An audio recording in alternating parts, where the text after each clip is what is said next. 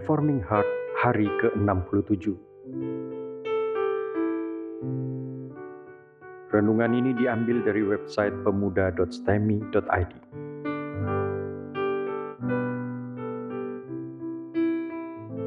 Judul renungan hari ini adalah Daud dalam pelarian. Absalom merebut Yerusalem. Mari kita membaca Alkitab dari 2 Samuel 16 ayat 1 sampai 23. Demikianlah firman Tuhan. Daud bertemu dengan Siba.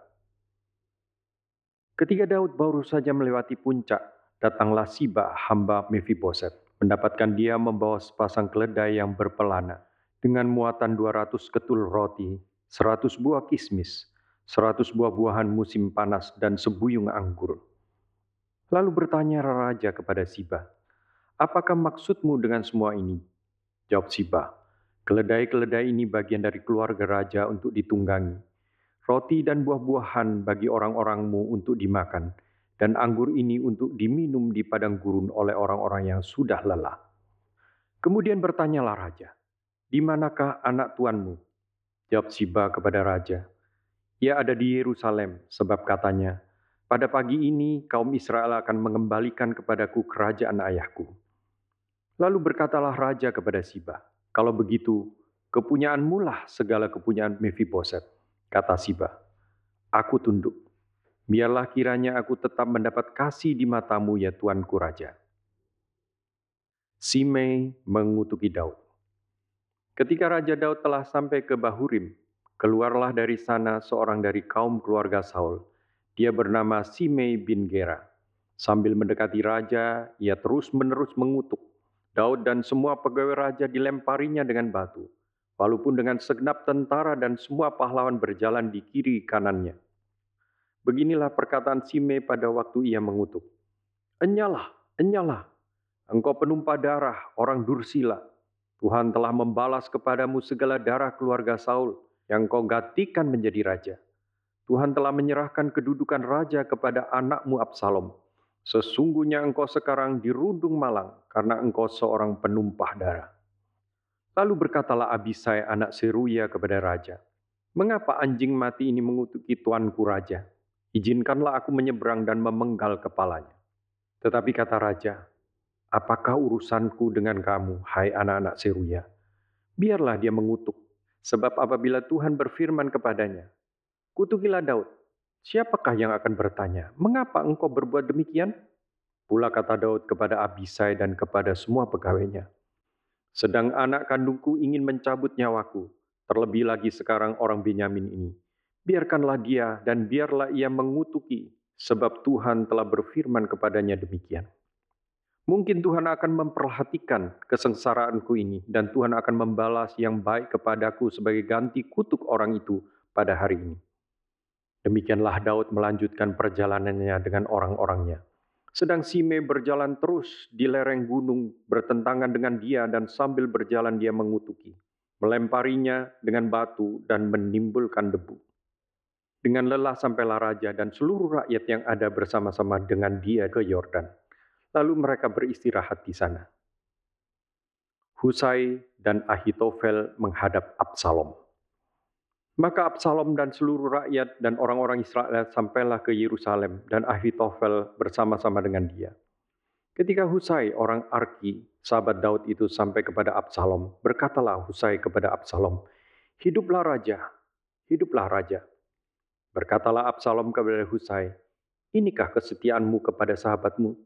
Mengapakah engkau tidak pergi menyertai sahabatmu itu?" Lalu berkatalah Husai kepada Absalom, "Tidak. Tetapi ia telah dipilih oleh Tuhan dan oleh rakyat ini, dan oleh setiap orang Israel, dialah yang memiliki aku dan bersama-sama dengan dialah aku akan tinggal. Lagi pula, kepada siapakah aku memperhambakan diri? Bukankah kepada anaknya? Sebagaimana aku memperhambakan diri kepada ayahmu, demikianlah aku akan memperhambakan diri kepadamu." Kemudian berkatalah Absalom kepada Ahitofel, "Berilah nasihat, apakah yang harus kita perbuat?" Lalu jawab Ahitofel kepada Absalom, "Hampirilah gundi-gundi ayahmu yang ditinggalkannya untuk menunggui istana. Apabila seluruh Israel mendengar bahwa engkau telah membuat dirinya dibenci oleh ayahmu, maka segala orang yang menyertai engkau akan dikuatkan hatinya. Maka dibentangkannya kemah bagi Absalom di atas soto, lalu Absalom menghampiri gundi-gundi ayahnya di depan mata seluruh Israel. Pada waktu itu nasihat yang diberikan Ahitofel adalah sama dengan petunjuk yang dimintakan daripada Allah. Demikianlah dinilai setiap nasihat Ahitofel, baik oleh Daud maupun oleh Absalom.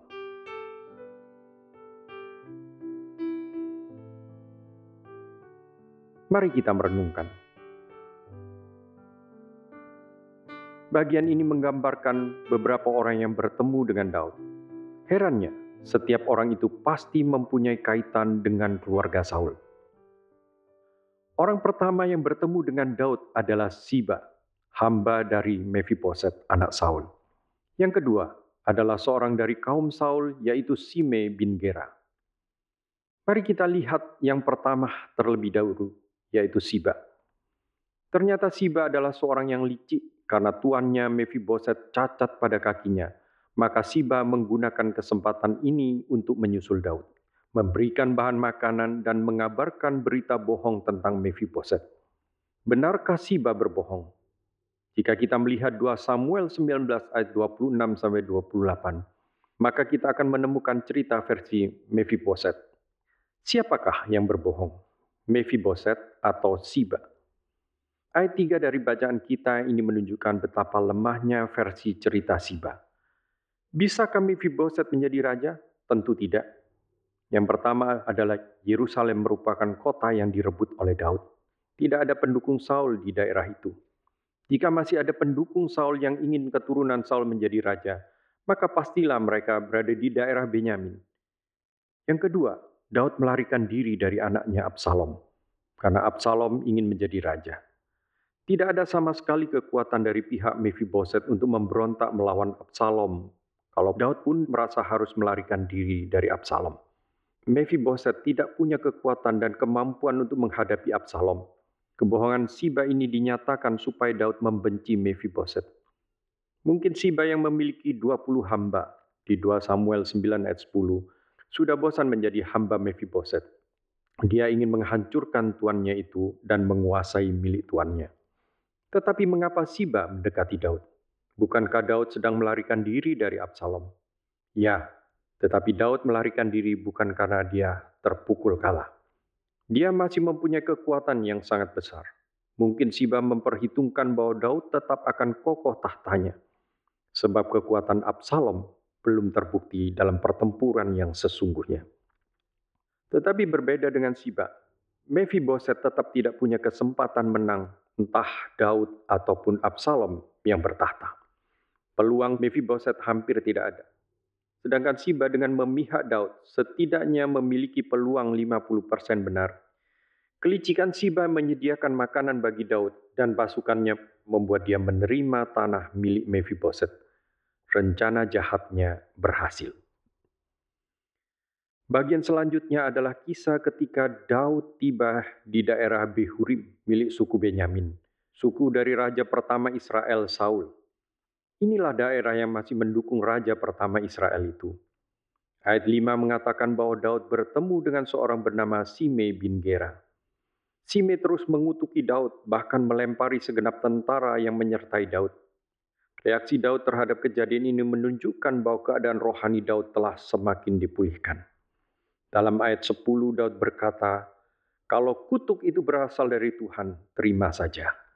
Jika Tuhan menghukum Daud dengan membangkitkan anaknya sendiri untuk membunuh dia, maka mungkin saja dia juga membangkitkan Simei untuk mengutuki Daud. Daud membiarkan segala kesulitan ini dijalankan dengan harapan bahwa Tuhan memberikan belas kasihan untuk segala yang telah dialami. Dia berharap Tuhan mau melihat sengsaranya dan membalas dengan hal yang baik. Jika Tuhan memang berkenan, ini merupakan reaksi yang sangat baik. Daud menyerahkan kepada Allah untuk segala yang terjadi padanya. Dia berserah jika memang Tuhan akan membalas. Tetapi yang lebih utama lagi adalah dia berserah sambil berharap Tuhan akan memberikan belas kasihan. Bagian terakhir adalah peristiwa di Yerusalem ketika Absalom masuk. Absalom mengambil alih istana. Ayat 16 mengatakan bahwa Husai bertemu Absalom dan menyatakan kesetiaannya kepada Absalom. Sebenarnya Husai tetaplah setia kepada Daud, tetapi dia bergabung dengan Absalom guna memberikan informasi kepada Daud mengenai apa yang terjadi. Setelah tiba di Yerusalem, Ahitofel penasihat Daud yang kini telah menyeberang ke pihak Absalom, mengusulkan supaya Absalom meniduri gundik-gundik Daud yang tinggal di istana untuk menunggu istana. Mengapa Ahitofel, seorang penasihat yang sangat cerdik ini, memerintahkan hal seperti itu? Karena Ahitofel tahu bahwa pengikut-pengikut Absalom yang tadinya mengikuti Daud belum tenang dalam posisi mereka. Jika Absalom mengakhiri pemberontakannya dan meminta ampun kepada Daud, maka pastilah mereka akan dihukum oleh Daud. Pengikut Absalom harus yakin bahwa Daud dan Absalom tidak mungkin berbaikan kembali. Salah satu cara memastikan bahwa dia tidak akan berdamai dengan Daud adalah dengan meniduri istri-istri dan gundik-gundik Daud, dengan dilihat oleh seluruh istana dan seluruh Yerusalem. Tetapi rencana ini pun terjadi sebagai penggenapan dari apa yang telah disampaikan oleh Allah melalui Nathan dalam 2 Samuel 12 ayat 11. Daud tidur dengan istri orang lain dengan sembunyi-sembunyi, maka orang akan tidur dengan istri-istri Daud di tempat terbuka. Yang pertama, kaitan bagian ini dari seluruh kitab 2 Samuel. Bagian ini menunjukkan perjalanan Daud untuk pergi ke tempat persembunyian. Bagian ini memberikan pengertian kepada kita bagaimana Daud memilih untuk menyingkir dan mempersiapkan untuk membawa perang ini keluar dari daerah Yerusalem. Pertemuan Daud dengan Siba dan Simei juga menunjukkan sifat Daud yang unik dalam kitab 2 Samuel ini.